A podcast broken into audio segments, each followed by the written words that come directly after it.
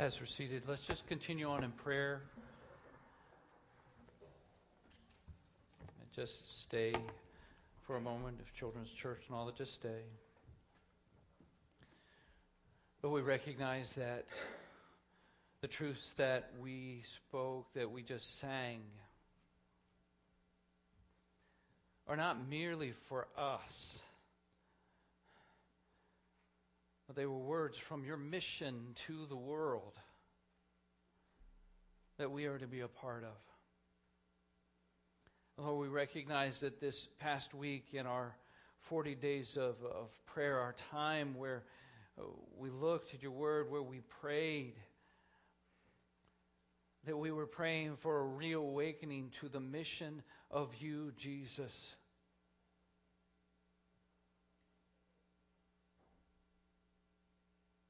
Part of that mission that we just sang. Holy Spirit, we ask that you would identify any areas of our life that are a hindrance to pointing people to Jesus. Just as we prayed earlier this week, at least for some. We know we're not to be like the world, but in the world, help us in those areas where we have withdrawn. And it's so hard with all that's happened with COVID and so many other things that others have withdrawn. But Lord, give us the courage to come out of hiding, so to speak. For us, the salt to get out of the salt shaker.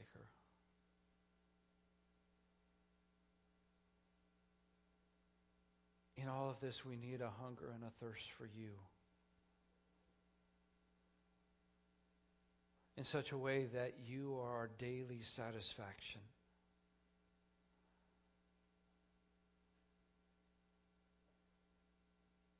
Or show us where our life needs to be aligned so that we can co labor with you, being fishers of men. And forgive us for those opportunities that we've missed. Some we just weren't looking, others we just avoided. To show your love and your kindness. Holy Spirit, give us your eyes to see the hurting people. Give us your heart to care like you do. Help us to live as a testimony to your goodness. Lord, we ask that you would strengthen not just our church family, but the alliance in general, uh, to pray faithfully and to bring the good news, the gospel of the kingdom to all nations, to our Jerusalem, to our Judea, to our Samaria, and to the ends of the earth. Help us to truly exhibit the reality of you, Jesus, through a changed life.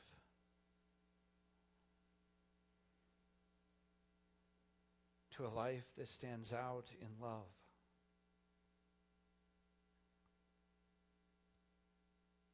And Lord, it, all we sing about within this place here, we do not want it just to be about here and somehow be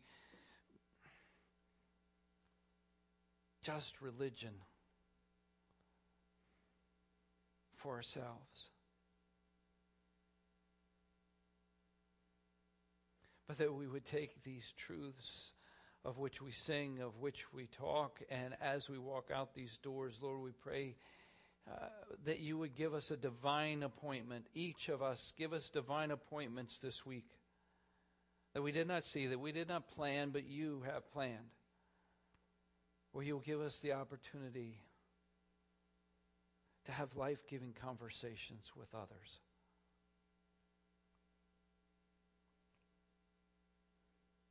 Move within us and in us.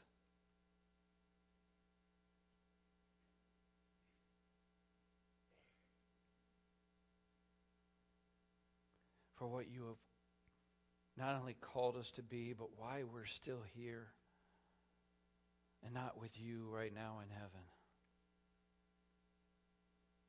Thank you, Jesus. That you did so love the world.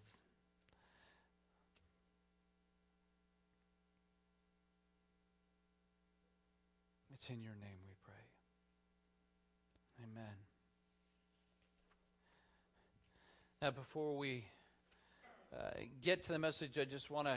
It's it, in a sense, it is an announcement, but it's more than an announcement because it's really about our discipleship, and that deals with our uh, what I was just praying prayers from the 40-day devotional that we've had uh, along with the alliance, and uh, it is getting ready uh, next week. We're obviously going into one more, in a sense, part of the week. It is almost over as we re- reawaken to the uh, return of Christ, but it is pretty much going to be over next by next Thursday in these 40 days. Now we could just say, okay, well, it's over. We did that.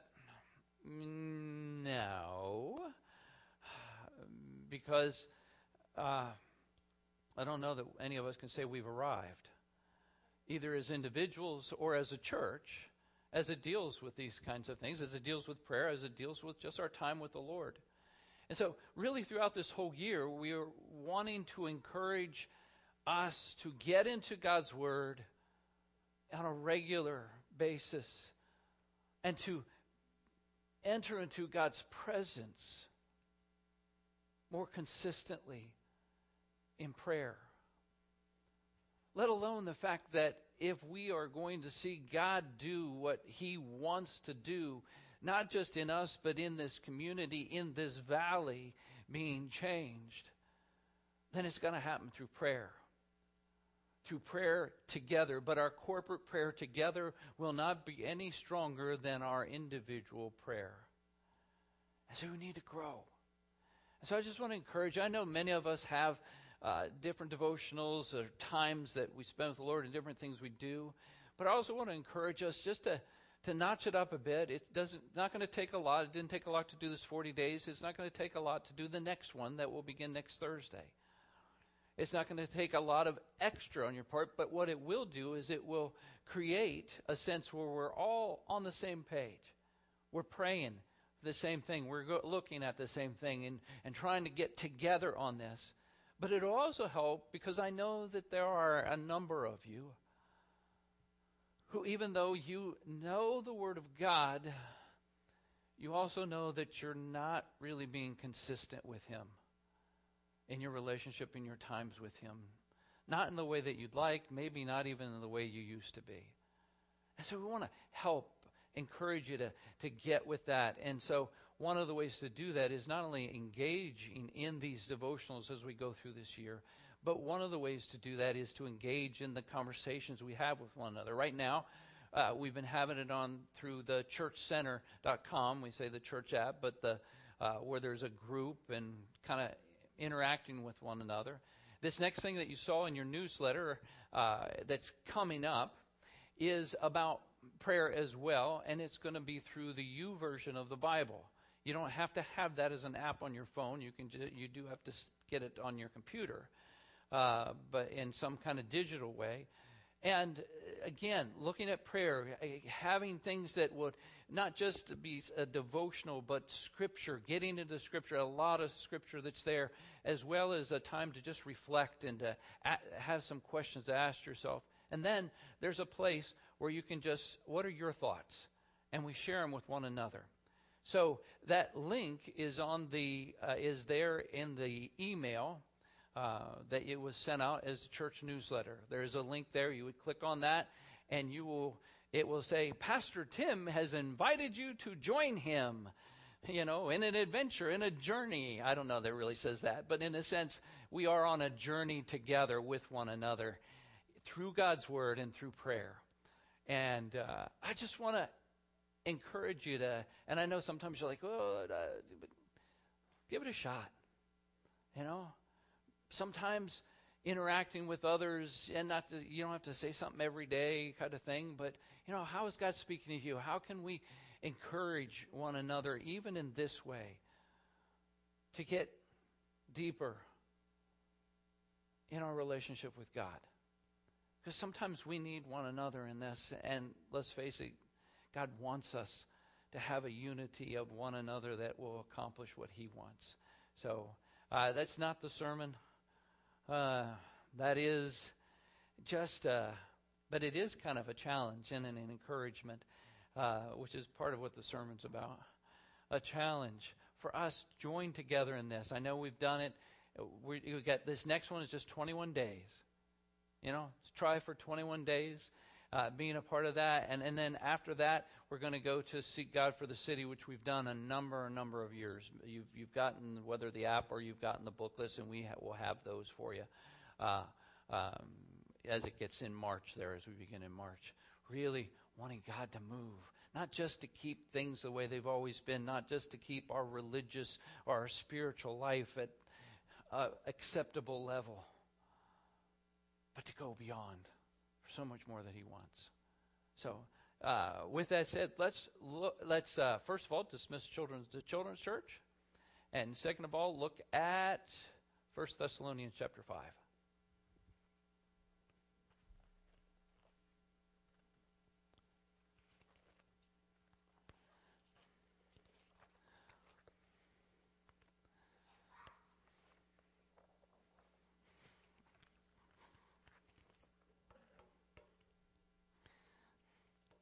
1 Thessalonians chapter 5. We'll begin reading in verse 12. Now we ask you, brothers, to respect those who work hard among you, who are over you in the Lord, and uh, who admonish you. Hold them in highest regard and love because of their work. Live in peace with each other. And we urge you, brothers, warn those who are idle, encourage the timid, help the weak, be patient with everyone. Make sure that nobody pays back wrong for wrong, but always tries to be kind to each other and to everyone else. Be joyful, always pray continually, give thanks in all circumstances, for this is God's will for you in Christ Jesus. Do not put out the Spirit's fire. Do not treat prophecies with contempt. Test everything. Hold on to the good. Avoid every kind of evil. And may the God and may God himself, the God of peace, sanctify you through and through. May your whole spirit, soul, and body be kept blameless at the coming of our Lord Jesus Christ. The one who calls you is faithful and will do it. Let's pray. Father, as we come before your word, we want to hear from you. I pray that you'd help me to speak your words, but I know that you are able to speak beyond anything I say. And sometimes you speak in things that have absolutely nothing to do with what I'm saying. As we open ourselves to hear from you, as we look at your word, as we prepare to meet you in communion. So, Lord, move as only you can move.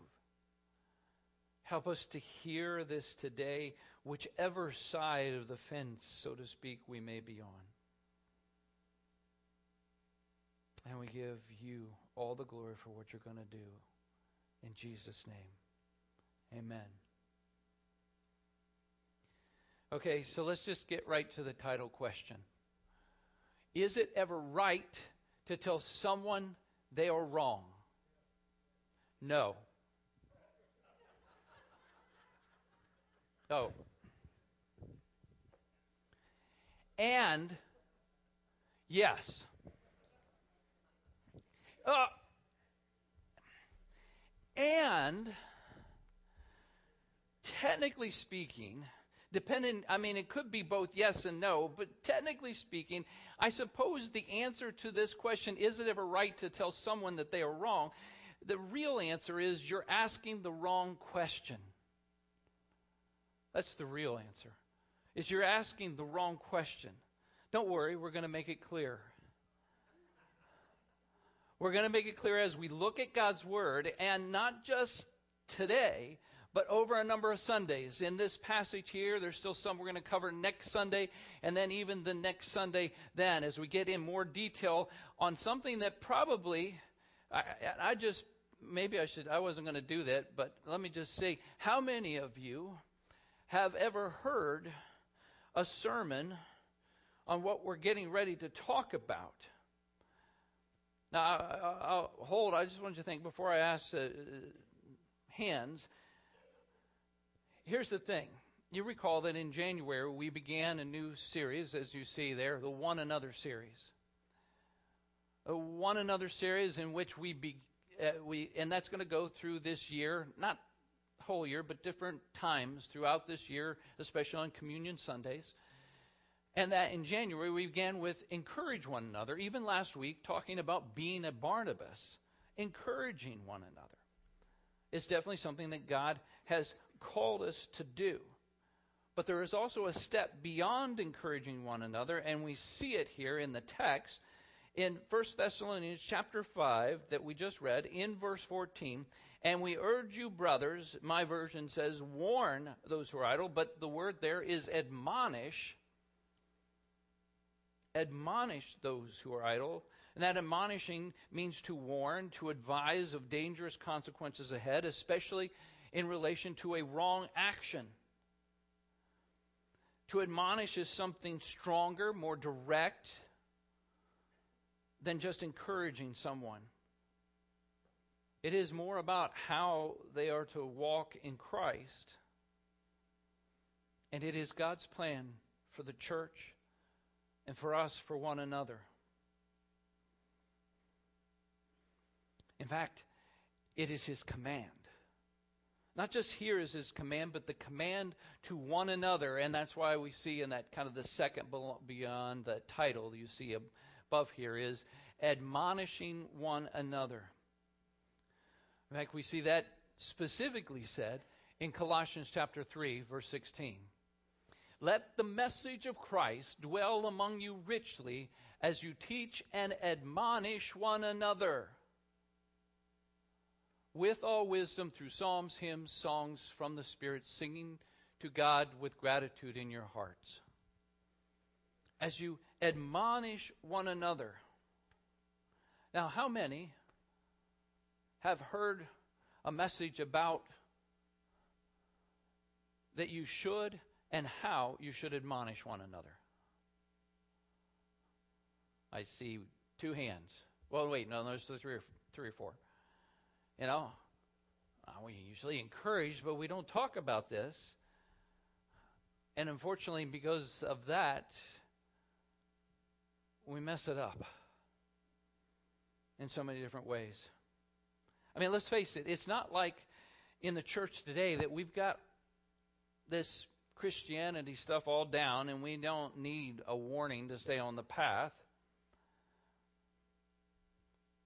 In many ways, the times we're living in now is much like the times in the book of Judges, where everyone does what is right in his own eyes.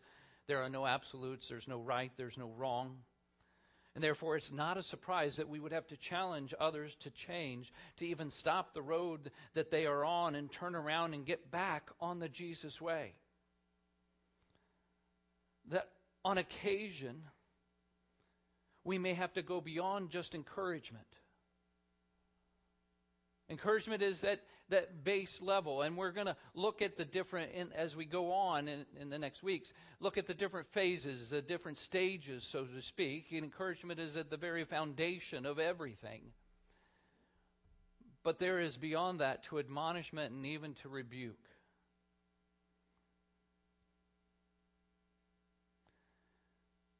But to admonish someone in some ways is to say something. It, it, it is, let's face it, it's something hard to give.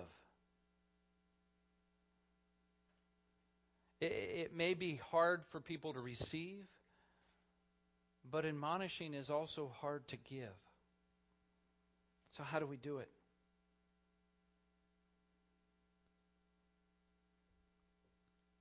And as I've said, we, have got a couple messages to come. So if there's something, because for some people this is a hot button topic, if there's something I don't say today, why don't you wait till next week?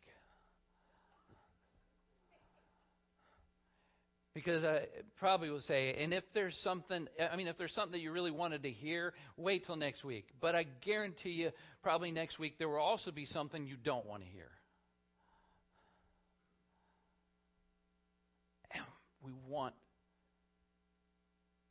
to be all that God wants us to be. He has set this up. He's told us, commanded us, called us to admonish one another. But what does that mean? What does that actually look like? And the very first thing that we need to admonish one another, what that means is that we need to go and speak to others out of love. As we've talked before about encouraging one another, it is so clear in the Word of God that we are responsible for our brothers and sisters in Christ, to come alongside, to minister to, to build up one another. It's our job to get into other people's business. What do you think about that? It is. It's our job. I mean, why would he say admonish one another? That is getting into other people's business. Because we're family. So, this question is it ever right to tell someone they're wrong? In many ways, is the wrong question. The reason I say that is because if we just boil down our responsibility to go and tell someone that they're wrong, then we've missed the whole point of what admonishment is about. If it's just dealing with the wrong and there's no trying to make it right, there is no building up, there is no trying to restore, and ultimately, not the love of God that expects us to have for one another. To admonish is not about punishment. At the most, to admonish is about discipline. And discipline, by its very nature in the word, means disciple. To disciple. Helping them to become mature in Christ. In fact, in Colossians chapter 1, verse 28, we read this. And, and you'll see, as I mention these scriptures, as I've mentioned before, you see those in the notes. Those are, these are all. So you're like, what did he say? It's in the notes. So make sure you grab that. Colossians 1, verse 28. He is the one we proclaim, admonishing and teaching everyone with all wisdom, so that we may present everyone fully mature in Christ. Admonishing and teaching everyone with all wisdom. Why? So that we may present everyone fully mature in Christ. Just like encouragement we admonish. It must come out of a heart of love, not merely coming out of a burden for truth. There needs to be a burden for that person. A burden that when we talk for them, when, a burden that when we talk with them, we're not just burning with anger, but we're burning with love. That wants to see them restored, that wants to see them renewed in Christ and on the right path. So when we speak to our brothers and sisters in Christ, we want to be a part of the solution and not a part of the problem. Yet if all we do is just point out the wrong and not in love be willing to help them with the right, then we are not part of the solution.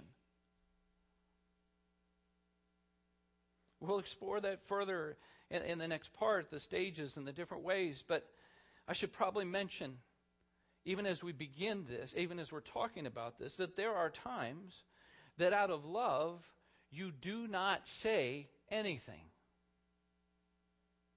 You know, this whole question here. There are times that out of love, you do not say anything. 1 Peter chapter 4, verse 8. Love covers a multitude of sins. Even in Proverbs, where it talks about it is to a man's glory to overlook an offense. Love is willing. When we talk about love, uh, uh, there are times that we just can overlook or not say anything, but let's never think that love is silent. Love is willing to risk uncomfortableness in a relationship, even rejection because of the concern we have for the other person, instead of just being concerned about ourselves in the relationship. So many times it's really, we don't want to say something because we're really more concerned about ourselves. We're really more concerned about what they'll think of us. So, really more concerned that maybe they would somehow walk away or reject us. Speak a word of exhortation, admonishment, even rebuke, whatever it might be. Now, obviously, there are people who have, maybe we have some here, that have no problem telling others like it is. Right? You know people like that? You don't have to raise your hand. You know, people speak the truth that they need to hear. That's what it is. Except many times what is being done out of eh, what is being done is not done out of love, or at least not out of love for that person. I hear it all the time. Somewhere we've got this idea that we are supposed to speak out of love for the truth. And yet, in that, we neglect the first and second greatest commandments to love the Lord our God with everything in God and to love others. Those are our commands. Those are what we're to love. And with that love for God, obviously we love His truth. But primarily, it is loving Him and love others. And unfortunately, there are those who are missing the mark that God has drawn for us in His Word about admonishing words of warning by somehow thinking it is their job just to tell others the hard truth. You know what? They need to hear it. If they don't accept it, then that's on them. It's not on me. I did my part. I can wash my hands of it. You know what? That didn't work for Pilate. And it doesn't work for Christians who have been called for more in speaking to others out of love. I want you to think about it because you may be thinking, well, I'm not sure I really agree with that. Well, think about it this way. How many people out of love would say, you know, the other day my kid was playing in traffic again. I did the right thing. I mean, they, got him out of there. And I spoke to them directly. I told them the truth that they needed to hear of what was wrong, why it was wrong, and what was going to happen to them if they continued to play in the street. I laid it all out. I did my part. I walked away washed my hands of it. So, it's not my problem. What parent would say that out of love? Why do we say that and think that that's love? That all we got to do is just speak the truth and if they don't accept it, wash our hands of it.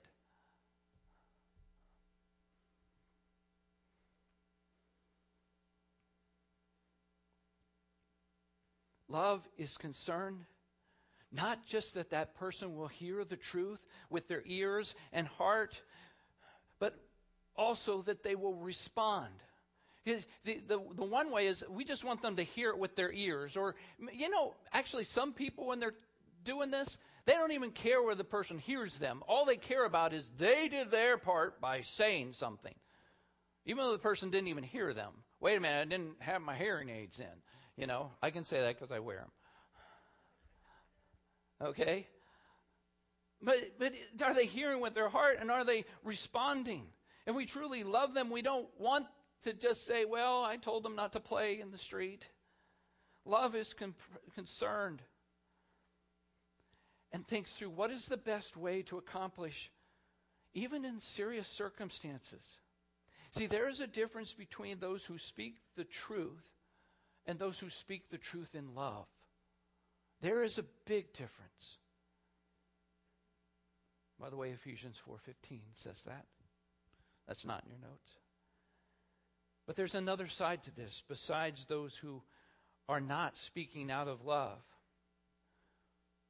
See, the other side is there are those who are not speaking, not speaking the truth when it is needed.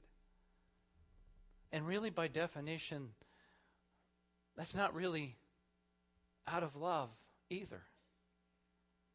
For some reason, we think that love does not say the hard things, that love does not confront others, that love does not disagree with them. And especially for some, love does not point out sin in their life. Yet we read places like Proverbs chapter 27 Better is an open rebuke than hidden love. Wounds from a friend can be trusted, but an enemy multiplies kisses. We see here don't hide our love by our silence. Better is an open rebuke than hidden love. Don't hide our love by our silence.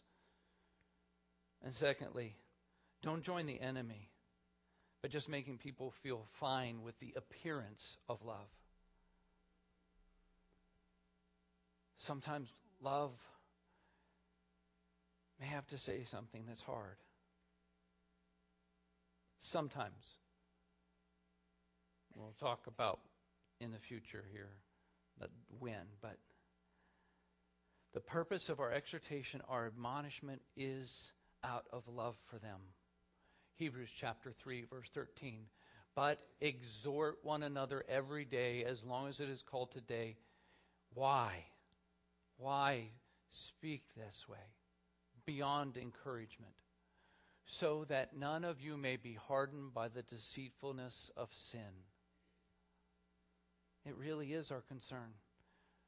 We're told to do this to one another because of sin. It's not hard to think about going and speaking to someone out of love when we're giving them encouragement, right? But somehow, when we're going to warn them, admonish them, when we're talking about sin, we, we make up these excuses that, well, we, we don't want to say anything to someone because of love. It's okay to positively lift someone off, lift someone up. But if you love them, we're told, you just go along with whatever makes that person happy. Let them do you and you, let them do them, sorry. Let them do them and you do you. It's none of my business what they're doing. Especially if they're not hurting anyone. Although that's really rarely true. Yet we are commanded to admonish one another. For all that matters, we are commanded to a love that is not just some feeling, but it is faith in action, to speak to one another's lives. It, would be like a youth, uh, a youth coming and saying, uh, "You know what I want to do in life? What I want to do in life is drive. I was born to drive." Of course, your first thought as they're saying that is you think back to the time where you thought you were going to die while you were dri- while they were driving on the turnpike ride at Kennywood amusement park with that little metal thing, safety metal bar in the so the car doesn't go anywhere and you thought you were going to die. But, you know, they say they were born to drive. You keep your mouth shut in that moment because it's not going to be helpful to say something. It is, in part, your opinion. And there is a chance, and more than likely, especially if you help, there's a chance that they could actually be good at driving. So you don't say anything. And so, in your mind, this is all happening very quick. You're thinking of how to respond back to this born to drive, how to respond back to this in an encouraging way. But they but they go on and say, I was born to drive fast. And, and, and I was really, I mean, when I think about I was born to drive fast, and, and I found an opportunity that just came up. They, they came to me about this. I found this opportunity to really live my calling by being a getaway driver for bank robbers. And, oh, but, but, but before you say anything, I just want you to know I'm not going to be carrying a gun, and so I'm not. What I'm doing is not hurting anyone. But if you try to speak to them, if you question the wisdom about this decision, according to some's definition of love, they would reply back, well, why can't you be happy for me for once? Why can't you support what I really want to do? To be able to live out my calling. After all, you're the one who said I should get off the couch and do something. You obviously don't love me. So, for those who are on this love definition, it means never asking questions or questioning or even challenging someone in what they're saying or doing. You just need to be supportive, to agree with them, to encourage them in, in what they're doing. Okay. Okay, I I'll be praying that you can be the best getaway driver there is. No, I won't. Right? That's not the truth in love.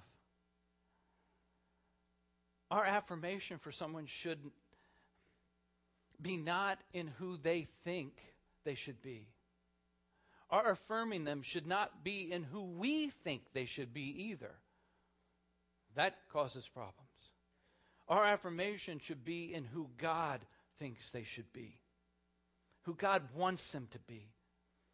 I cannot be supportive for something that God does not support. But I can still love and care for that person just like God still loves and cares for them.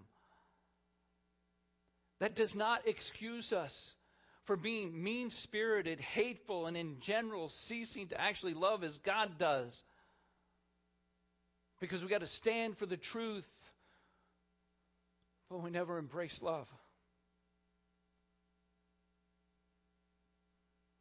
The God who gave his one and only Son to die for us while we were still sinners, so that we would not keep living in a way that we think is right that leads to death, as Proverbs 14 tells us.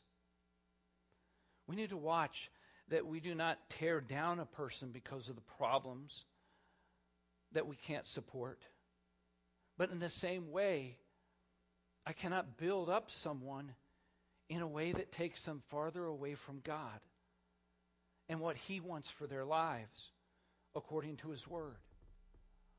Out of love, there comes times where we need to speak more than just encouragement, but we need exhortation, we need admonishment, and at times even something beyond that.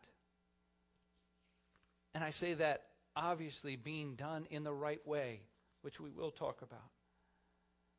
We speak to them out of a loving concern, not just because of the consequences here on earth, but as well in heaven that God has told us about. Whether they believe it or not, it does not change what both our head and our heart know is true. Consequences, by the way, that oftentimes are not just upon the individual because of their actions or the direction they're taking, but consequences that actually affect other people's lives around them. Well, we don't say anything. There are times, whether we want to or not, whether we are comfortable with it, whether we are afraid of what they will say or do, that we need to speak words of admonishment because we love them more than we love ourselves because we recognize the stakes are too high to remain silent. James chapter 5 verse 20 by the way, this is not in your notes. You may want to jot that down. James chapter 5 verse 20 says this. Remember this. Whoever turns a sinner from the error of his way will save him from death and cover over a multitude of sins. This is not just something God does. He's saying this is to us. Whoever turns a sinner from the error of his ways will save him from death and cover over a multitude of sins. We believe God's word. I know that we can get criticized for this, and sometimes it's deserved. Sometimes the criticism of Christians regarding this kind of stuff is deserved because we're not living out a Christ honoring relationship that involves really love as we're talking with people, as we're dealing with people. And we'll look more, like I said, next week, but speaking up, trying to help someone to see where they're headed. Often they don't see things the same way we do. And for those who maybe are, are thinking that, that are, are, are, not with me in this, and, and you're just thinking, I just, I just want you to take a moment and to look at it from our point of view. Is that we believe that God's Word is the absolute truth. And we believe that that truth should have meaning and application in our life, that we need to do something about it, and that we are accountable before God.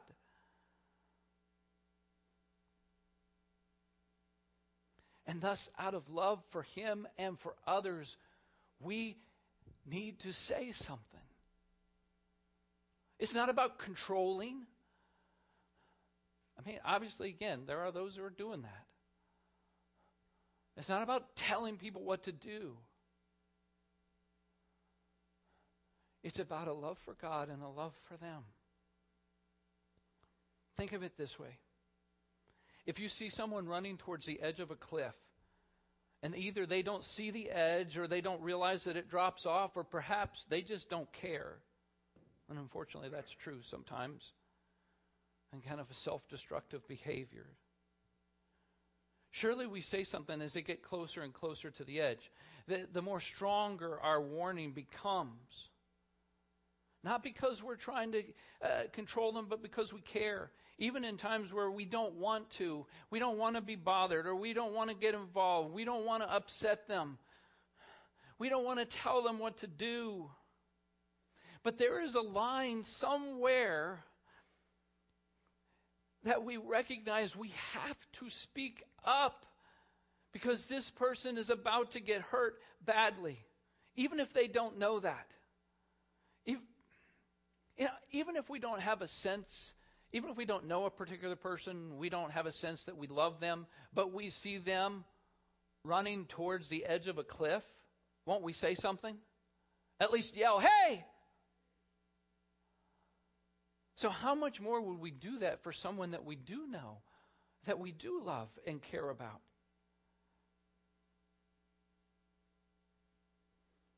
Out of love.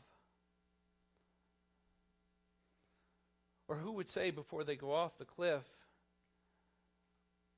I do love them, but I just don't feel comfortable saying something. In other words, we feel comfortable sitting back and watching their life fall apart and spiritually fall away. Here's the thing according to God's word, the edge of the cliff is real, so to speak. Can you see someone that's there.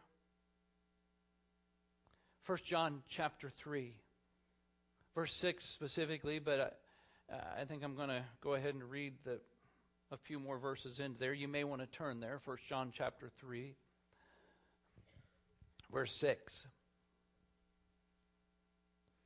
As we're talking about the edge of the cliff here. No one who lives in him, this is speaking to Christians, no one who lives in him keeps on sinning. No one who continues to sin has either seen him or known him. Dear children, do not let anyone lead you astray.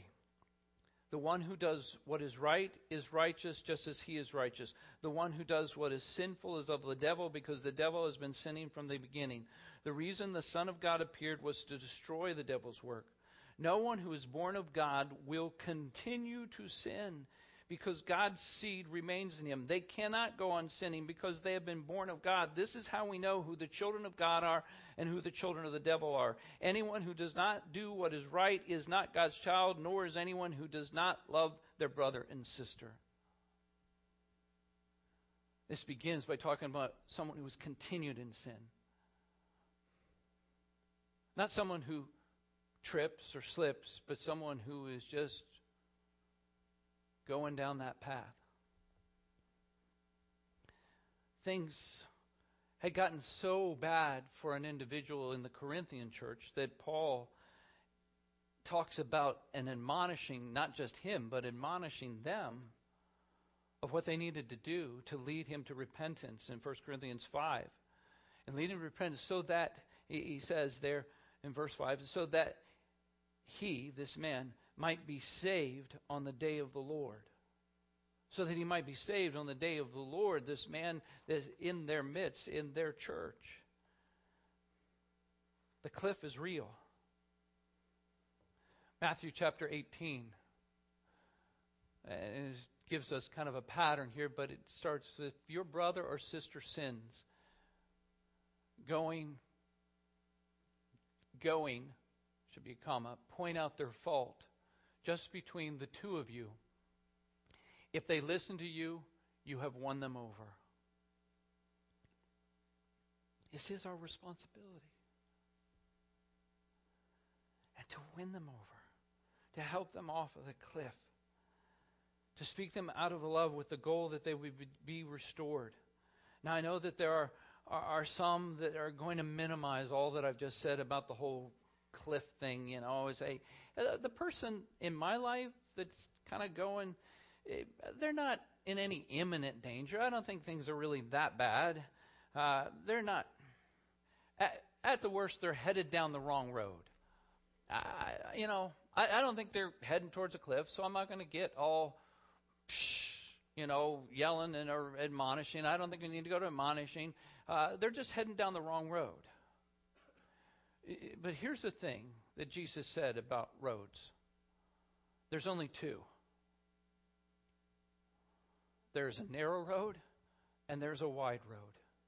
There's a road that leads to life, and there's a road that leads to destruction to death. So while they may not be down that far, they may not be that far off, just be taking a detour right now, and not way on that road, we still got to say something because there's only two roads. Again, God's word tells us we need to say something. Each one to another. Galatians chapter 6, verses 1 and 2. I just think a lot of these are just so clear. I don't know how you look at it any differently. Brothers and sisters, if someone is caught in a sin, you who live by the Spirit should restore that person gently. But watch yourselves, or you may be you also may be tempted. Carry each other's burdens, and in this way you fulfill the law of Christ. The law of Christ is love. This way you fulfill the law of Christ. You're speaking to them out of love is about restoration, not condemnation. We're speaking to them out of love, not just our love, but on behalf of God, out of His love, that He wants them to draw nearer to Himself. There's more here, and we'll continue to look at 1 Thessalonians 5, but just back to our original text that we started, 1 Thessalonians 5, verse 19. Do not put out the Spirit's fire. Do not quench, do not stifle the Spirit of God. Obviously, a lot of times we say that in general, but part of the context here was that you were supposed to admonish, you were supposed to, in verse 14, admonish those who are out, encourage the timid, help the weak, all of those things. Do not put out the Spirit's fire. Do not quench the Spirit. We have a choice to either join the Holy Spirit in what He wants to do in that person's life or to quench, put out, pour cold water on what the Holy Spirit wants to do.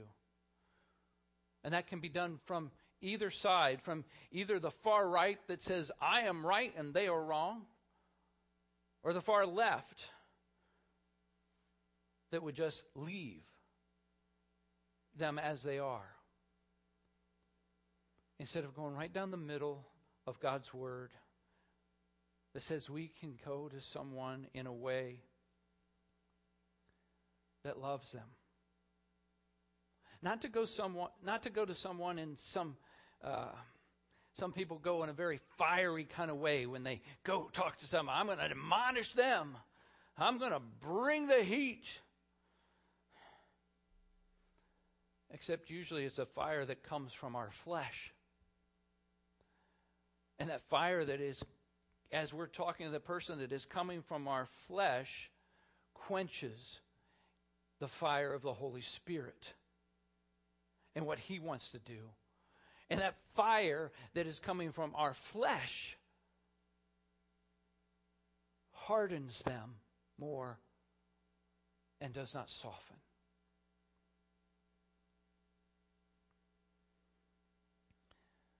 There are those who are not joining what God wants to do I, I, by not being too harsh. I, I don't want to be too, harsh, and we shouldn't. It may be a hard thing, but it's not something harsh. But those not joining God by not speaking those hard things. Let's just skip admonishment, they would say. I'll just give them a pat on the back. I'll just encourage them. But again, that's the opposite message at times of what the Holy Spirit is trying to break through in their life. But when you, a fellow believer in Christ, just come and like just encourage and hey, it's okay, no big deal, no problem, and the Holy Spirit is trying to break through in something so much more, we are quenching the Spirit of God and His work and what He wants to do in that person's life that we care about. And now I know someone could try to argue, well, but but Pastor, the Holy Spirit is the one who convicts. And so when you're talking about the Holy Spirit, we don't we don't need God doesn't need our help. We don't need to say anything. You know what? God doesn't need our help, but for some reason He's chosen and commanded our help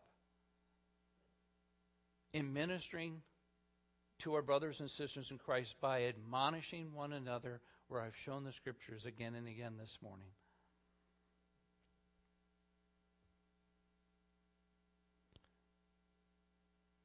So, out of love, we speak in love.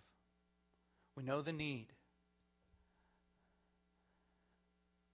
Some may want to wait. I, am just going to say this as kind of a throw some possible wisdom here.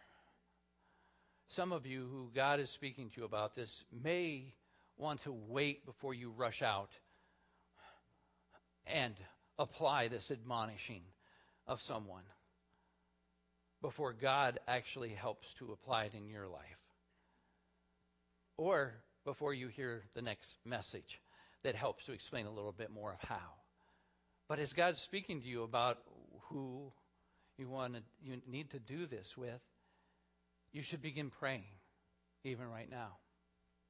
Praying for that time to open up to speak to them. I ask that the worship team would come you know, as we get ready for communion here, communion, the, the bread and the cup reminds us of God's love.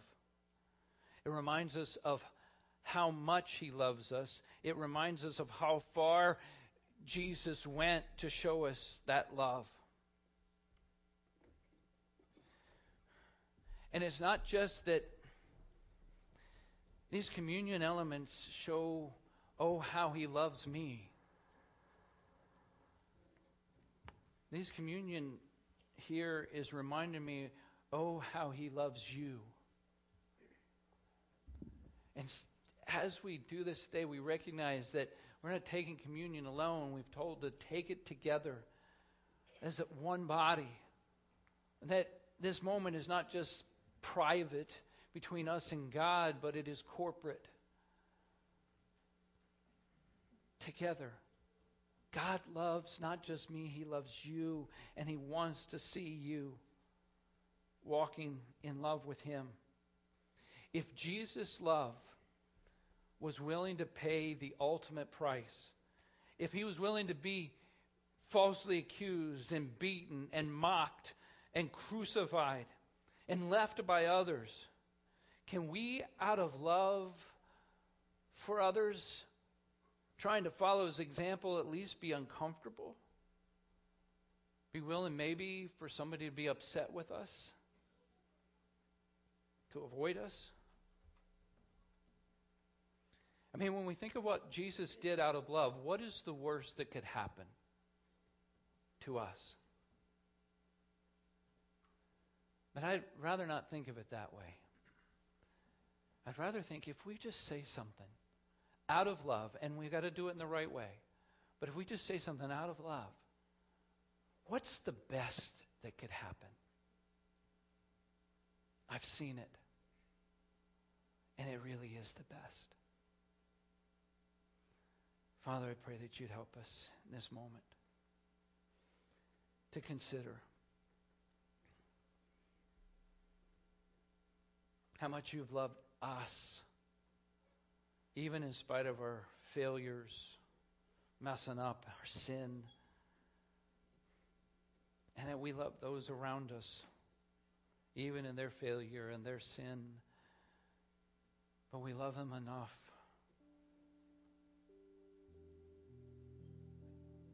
to help, to reach out, to speak into their lives. Not just because it's a nice thing to do, but because that's what you've called us, that's what you've commanded us to do. Help us to grasp this this morning.